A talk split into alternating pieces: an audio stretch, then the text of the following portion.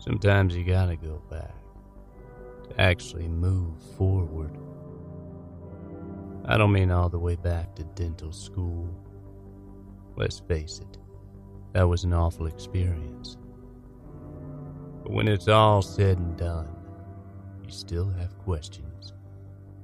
That's what Paul and Justin are here for to answer your questions as your dental business mentors. Hey, what's up, everybody? Welcome back to another edition of Dental Business Mentors. And we are here, Dr. Paul Etchison and Dr. Justin Bular, and we're talking about answering your questions in 12 minutes or less. And yeah, what do we got today, Mr. Justin Bular? So, uh, hygiene dilemma. We love our hygienists. We want to compensate them Love 'em. fairly and equitably. They're a crucial part of the practice and integral part of the team. But the wages for hygiene and team members are going up. In particular, this question's about hygiene. So, hygiene wages going up and reimbursements not. So, is that a profit drain? And what are we going to do about this? I think the major theme is times are changing, as my grandfather would say. It's the thing with hygiene is we look at it and we've always been taught in these practice management things that they're supposed to make 3x their wage. And I think that's kind of been slightly unrealistic for a long time. I think we used to be able to get close to that. I've never personally seen it. I've been close, but it's just when you're in PPO environment, you're kind of restricted by the fees that they give you, and there's not much you can do about it other than change your participation, possibly negotiate some contracts, but you can only do so much. I think a more realistic thing right now is I'm shooting for 2x their wage. I could say 2x to 3. I would say maybe land somewhere in between there. What's happening is that reimbursements aren't increasing. And I don't think the insurance companies are going to change anything. I really don't. I think we're seeing market forces work right now. There's a shortage of hygienists, so there's a demand. Offices with no hygienists are willing to pay a lot to have one because they need one so badly. And I think that's just as how it's going to be for a while. I don't see any evidence that they're graduating more hygienists. I would have to think more people will look at these wages and say, damn, I could clean teeth for that. And they're going to start going to hygiene school. But who knows? I mean, that's going to take at least two, three years for those people to go through. And we don't know what's going to happen. So it's, I think for what I did at my practice, there's two things. We changed our participation. We've dropped Delta. That was our lowest paying fee schedule. I know that's not an option for everybody, or maybe it is. I'm not here to champion going out of network like that's I'm I'm not pumping my tires, as Justin would say.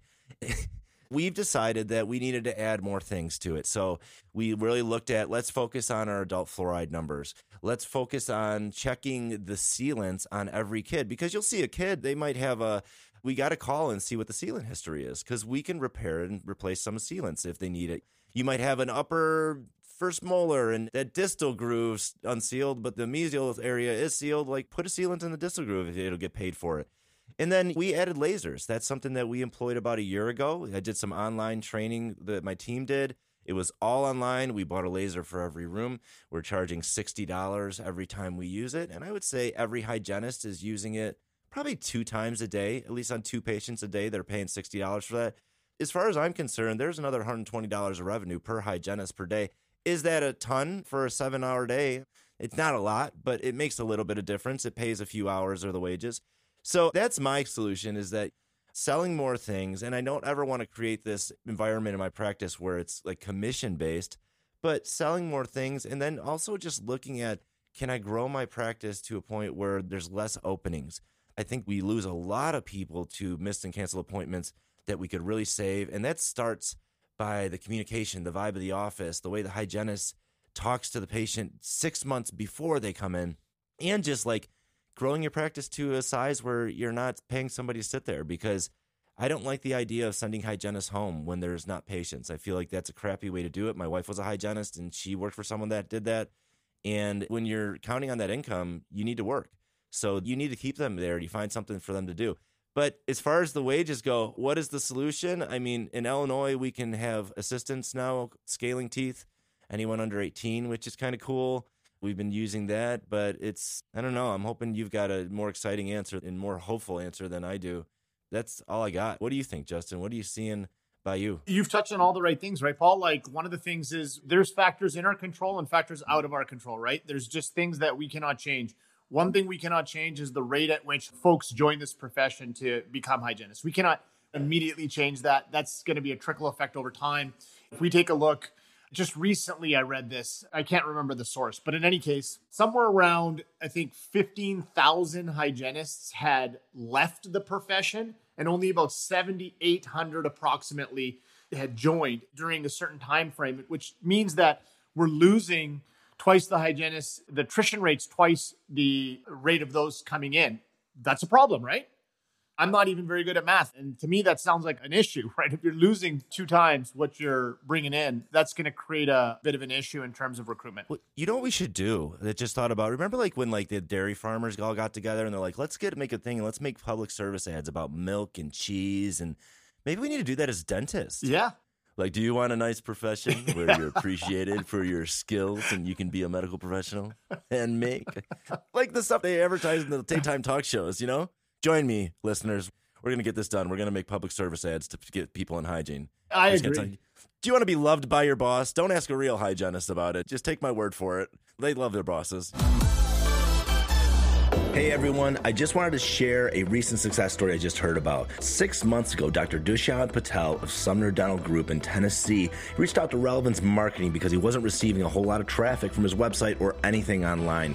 Relevance expanded the online presence by listing the dental office in all the online directories with consistent information, which is super important, fixing any errors, along with redesigning his website using content that Google upranks, all the while keeping aesthetics and search keywords in mind.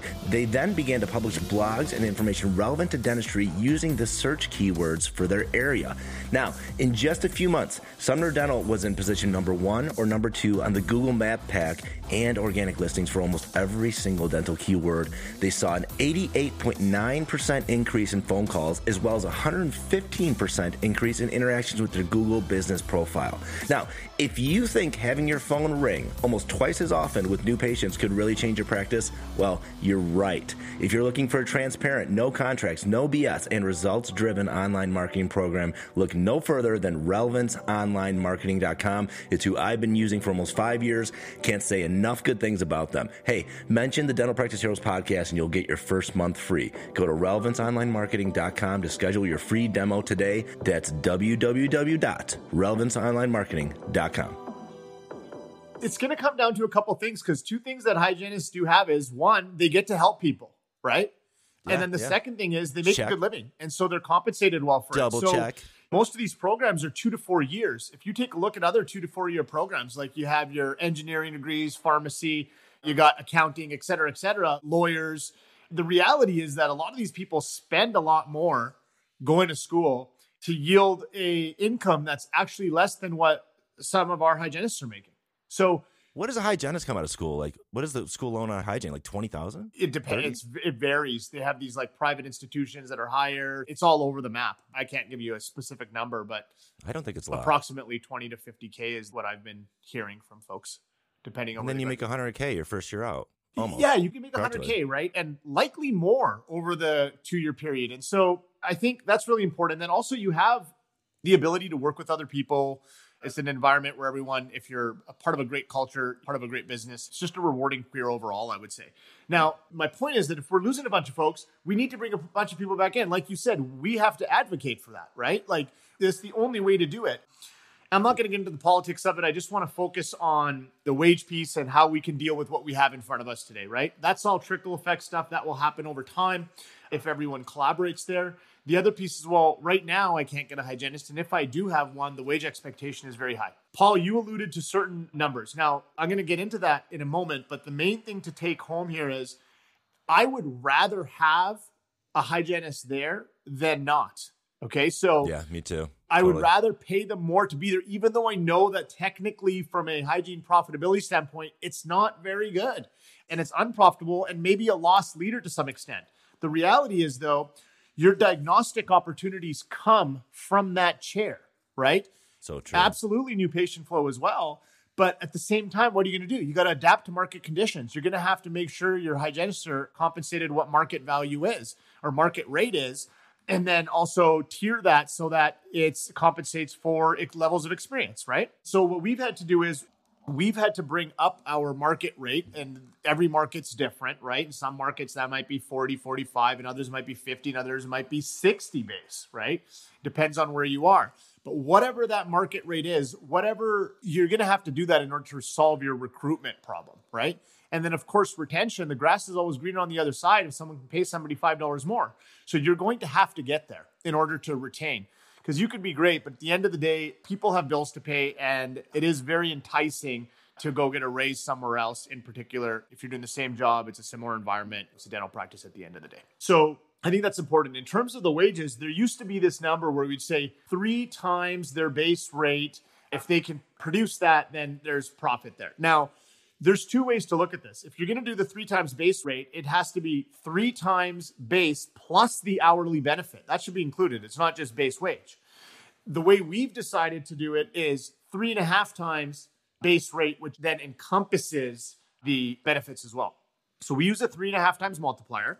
How many people are actually going to hit that? Maybe half.